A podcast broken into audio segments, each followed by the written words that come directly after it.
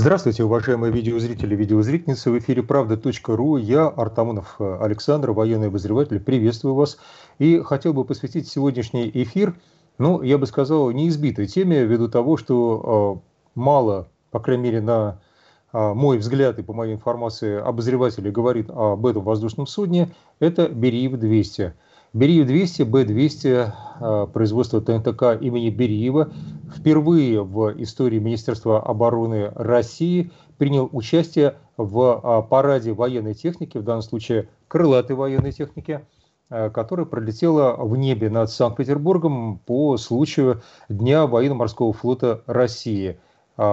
Тот самый день, и это было совсем-совсем недавно – а точнее даже вчера, когда главнокомандующий нашими вооруженными силами Владимир Путин э, лично увидел этот самолет в строю других э, э, машин, боевых машин, и, собственно, даже по этому поводу, ну, скажем так, сказал отдельное слово Сергею Кужегетовичу Шойгу, министру обороны России. Это действительно долгожданное событие, необычное, необычное, потому что самолет Бериев-200, известный многим любителям авиации а, уже, а, может быть, даже не первый десяток лет, а, до этого существовал, по крайней мере, в массовом сознании, как самолет, предназначенный исключительно для пожаротушения.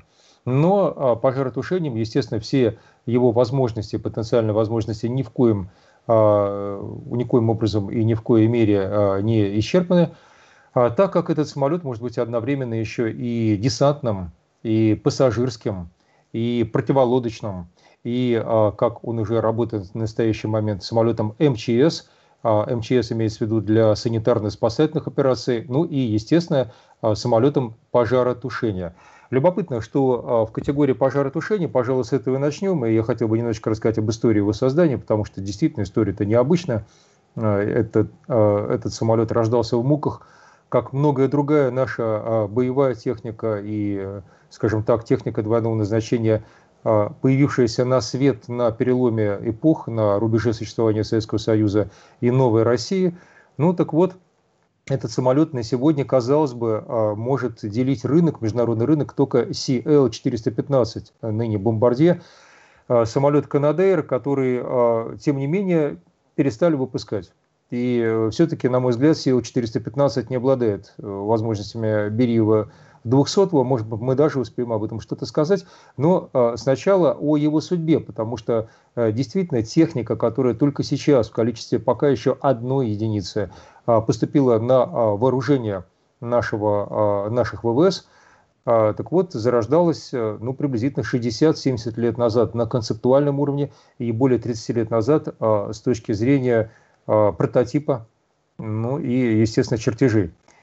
А, я думаю, что многим известна такая фамилия, как Бартини. Бартини еще известный как Красный Барон, один из духовных отцов, основателей а, ТНТК имени Бериева, человек, который, будучи итальянцем, аристократом, ему не помешало в то же самое время быть и коммунистом, писал в графе «национальность русский» и который создавал уникальные самолеты-амфибии. Именно по этому поводу он работал в ТНТК имени Бериева, в том числе амфибии вертикального взлета. Я упомянул Бартини не для того, чтобы каким-то образом умолить э, достоинство других славных э, конструкторов, там целая плеяда и когорта из э, ТНТК, две фамилии как минимум я назову, а просто для того, чтобы сказать, что в категории самолетов амфибий крайне давно Россия, ну тогда еще Советский Союз, лидирует. И это касается не только такой инновационной техники, как экраноплан, но вот и даже самолетов класса Б-200, то есть э, классических самолетов актив, э, самолетов амфибий, простите, в данном случае э, на реактивной тяге, реактивных самолетов амфибий. И, кстати, по этому поводу, чтобы не возвращаться к такому моменту, это единственный в мире реактивный самолет амфибий, выпускаемый серийно. Да, я понимаю, потому что сейчас очень многие скажут, ну что такое серия? Серия – это когда минимально 100 единиц техники выпущено. Дорогие мои, возможно. Я понимаю, что критиковать можно все и всегда – а, мало того, если я сейчас вам скажу, что Суперджет 100 выпущен более чем в 180 экземплярах, вы в очередной раз, может быть, сардонически усмехнетесь, но вот вам, пожалуйста, да, допустим, Суперджет пошел в серию. Берию-200 все-таки является самолетом, как я говорил, двойного назначения, теперь еще и военным, а, поэтому изначально дело не в серии, дело в его возможностях, но, тем не менее, мы надеемся, что и до 100 единиц он дойдет. В настоящий момент их существует 16 а, штук, 16 единиц, чтобы быть э, все-таки корректными. А, Минобороны в свое время в 2013 году заказала ТНТК имени Бериева 6 экземпляров этой машины, а, но по, скажем так, несчастному стечению обстоятельств контракт был а, расторгнут и деньги возвращены заказчику, аванс был возвращен, насколько не помнится, более 6 миллиардов рублей. Потом был заключен новый договор, который предполагал поставку трех машин – и э, они на сегодня, по крайней мере, по открытым источникам, заявлены как машины противолодочного э, класса, то есть противолодочные э, воздушные суда. А почему бы и нет? Я так к тому, что э, Бериев-200 может, наверное, выполнять, и даже точно может выполнять такие функции, но это нисколько не умаляет и другие технические возможности этой машины. Машины, как я говорил, которая полетела еще даже в прошлом веке, потому что после общего концепта, некого замысла создавать самолет-амфибию этого класса и этого типа, все-таки был пройден долгий путь до начала 80-х, тогда, когда главный конструктор ТНТК Небериева Константинов принимает решение этот самолет строить, а после него главный конструктор Панатов э, его, а, собственно, реализовал в металле. А в скором времени, в конце 90-х, была создана специальная фирма для сбыта этого самолета, называлась она «Бетаир». Во главе ее стоял а, лично мне хорошо знакомый Виктор Кобзев, а, который в дальнейшем стал в том числе и генеральным директором ТНТК имени Бериева. И, собственно, вот эта компания «Бетаир» смогла провести сертификацию самолета по ФАР-25 международным стандартам, что уже само по себе а, необычно. А, и это уже новое время. При том, что а, решение о его запуске, создании прототипов, четырех прототипов, было принято действительно на рубеже эпох в 1990 году Советом министров тогда еще, естественно, СССР, и должно было быть построено четыре прототипа. А, тогда, естественно, они сразу построены не были, но а, все-таки самолет э, действительно реально полетел а, в 1998 году, а в 1999 году стал проходить испытания, э, связанные с, соответственно, с приводнением и его использованием в амфибийном режиме и так далее. Еще в тяжелую, я бы сказал бы, и нелегкую по-своему, так сказать, э, судьбу этого самолета можно записать необходимость смены двигателя. Дело в том, что изначально все-таки предполагалось, что двигатель будет украинским, тогда, когда было решено, что а, он, этот э, а, самолет-амфибия, будет реактивным, и это D436TP, окончательная сборка на заводе Мотор Сич. Естественно, после того, как Украина сейчас э, в эпоху киевской хунты любыми путями пытается прервать отношения с Россией, пришлось на ходу пересматривать многие вещи. На сегодня, да, самолет летает с Д-436ТП, летает э, в э, составе э, нашего воздушного флота МЧС. Поговорим, у кого еще летает. Но на будущее временно принято решение об использовании САМ-146 производства компании «Сажем». Это французская компания, которая как раз делает силовые установки для Суперджет-100 в режиме, естественно, глубокой кооперации с рыбинскими авиамоторами, но горячая часть двигателя и э, прежде всего, естественно, концепт, чертежи – это французы. Это сам 146 э, двигатель, который я не очень люблю за уже невысокую степень двухконтурности, двухконтурности коэффициент. А, но, тем не менее, это так. На будущее все-таки в течение 5-7 лет, таковы сроки, заявленные сроки, должен появиться свой собственный двигатель, своя собственная силовая установка для Бериева-200. Но пока ее еще а, нет. А теперь, говоря о клиентах и о том, каким образом этот самолет сбывается, помимо тех трех единиц, а, которые а, должны, собственно, летать в составе Минобороны России. Ну, это МЧС. У МЧС таких машин 12, насколько мне известно, 6 единиц в недавнем времени построенных, 6 единиц еще начиная с начала нулевых. Есть одна машина построенная для Азербайджана. На сегодня это единственный твердый зарубежный заказчик, уже реализовавший свой заказ, и хорошие отзывы у азербайджанцев о пожаротушении машины, о ее возможностях пожаротушения. Ну и, собственно, идут переговоры активные с американцами, со штатами, фирмы заказчик известна, пока это мягкий заказ на 4 единицы, и 5 э, самолетов для Чили, но там лицо заказчика еще никак не раскрывается. Э, я упоминал в самом начале о том, что у машины, казалось бы, только один конкурент – это Сил-415. Да, естественно, есть еще и китайский самолет, на там определенные сложности в создании, скажем так, воспроизводстве, при всем моем уважении китайцам, того, то, что мы Э, сумели реализовать э, на Бериве 200, а что конкретно я сейчас скажу более э, точно, надеюсь. И канадцы приостановили выпуск машины. Собственно, других возможностей, других самолетов нет. Есть, конечно же, вертолеты, способные на пожаротушение, но ведь мы говорим о самолете многофункциональном. Его функции мы перечислили, именно таковым он и поступил в войска ВВС России.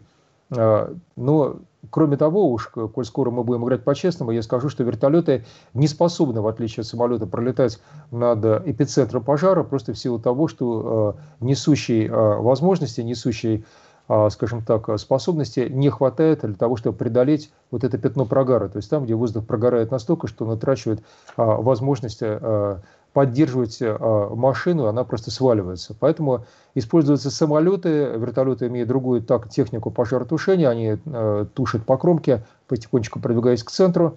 Но у Б-200 категории пожаротушения к его восьми водным бакам, установленным под палубой, все-таки надо прибавить совершенно уникальную возможность глиссирования – то, то, что западники называют скупирование, то есть а, вода, поступающая со скоростью 1 тонна в секунду, когда на бреющей высоте он а, заполняет свои резервуары, пролетая над а, поверхностью озера или даже моря.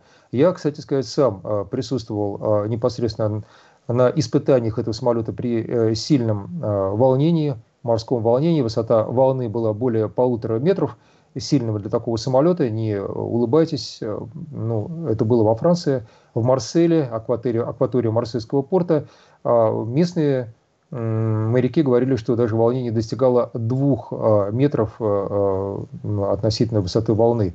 Это очень тяжело для того, чтобы заполнить резервуар, это даже опасно для машины, но тем не менее Б-200 с честью вышел из этого испытания. Я недаром упомянул, кстати, и то, что его можно заполнять морской водой – потому что а, понятно, что коррозия будет совершенно другой при использовании морской, а не речной воды, не пресной воды. Тем не менее, Б-200 в состоянии использовать и такую воду а, для пожаротушения. А еще стоит все-таки сказать о том, что он вполне работает в качестве десантной или пассажирской версии, и в зависимости от комплектации способен э, перевозить от 42 до 70 с лишним, 71-73 э, человек.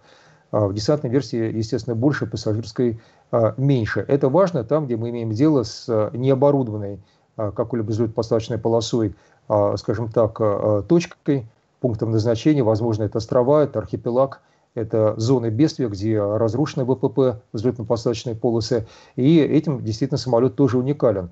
Еще для тех, кто об этом просто не знает, самолет способен выходить из воды. Имеется в виду сначала приводниться, а потом а, по, а, скажем так, э, пандусу подняться из воды уже на сухую поверхность. Это тоже э, все-таки уникальное свойство.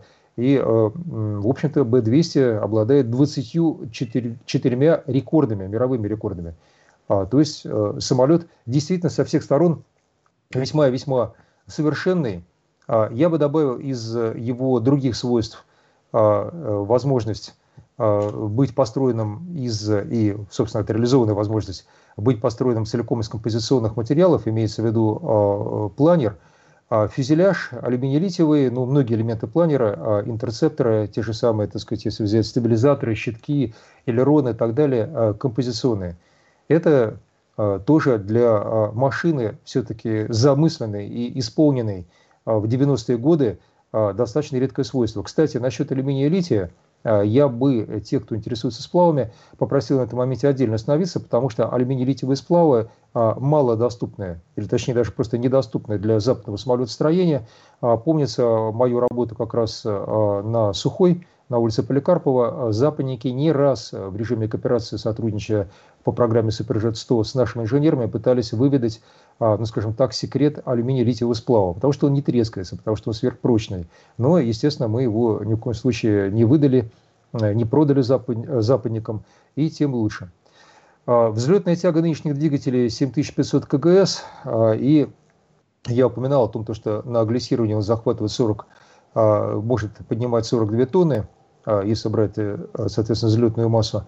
А несколько меньше, естественно, при взлете с твердой поверхности, там где-то 34-35 тонн. То есть машина со всех сторон, включая использование, естественно, жидкокристаллических дисплеев, вводящих всю полетную информацию даже в режиме, скажем так, автоматического полета, способного довести до точки возгорания или до нужной точки для а, военных, а, тоже, так сказать, одно из достоинств. Если взять еще управление, то нету классического штурвала, а используется ручка. А, напомню, что все это замысленно выполнено в 90-х на рубеже нулевых. И возможно, что будет в скором времени даже целиком сухопутная версия B200. Он тоже интересен и в этом своем виде тогда дальность его увеличится до 3500, а нынешний, я забыл об этом сказать, практически потолок у него порядка 12 километров. Изначально было заявлено э, до 13 километров, но реально 11500-12 тысяч метров.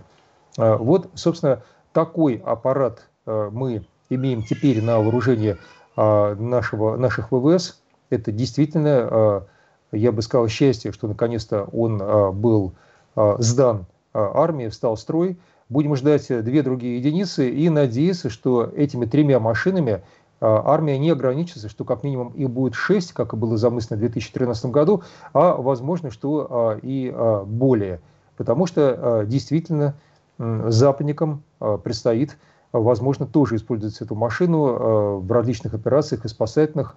Тем более мы знаем, сколько приходится оказывать помощь терпящим бедствия на водах Средиземноморья это я про тайных иммигрантов, которые постоянно там гибнут, и про леса, которые горят в Италии, во Франции, в Испании из-за массовых поджогов, и не справляется на сегодня пожаротушительная техника Западной Европы с э, этими, э, ну, как теперь любят говорить, вызовами. Говорю это вполне э, ввиду того, что еще более 15 лет назад сам вел переговоры о приобретении Италии и Франции этих машин, но, как говорится, конкуренты не очень любят брать технику, произведенную в России, хотя, наверное, э, придется, потому что, еще раз, ничего другого, ничего лучшего на сегодня в мире в этой категории э, не существует. Нам остается только пожелать этому самолету э, высокого старта и ясного неба. А всем вам оставаться с правдой.ру. С вами был военный обозреватель Александр Артамонов. До новых встреч. До свидания. Всего хорошего.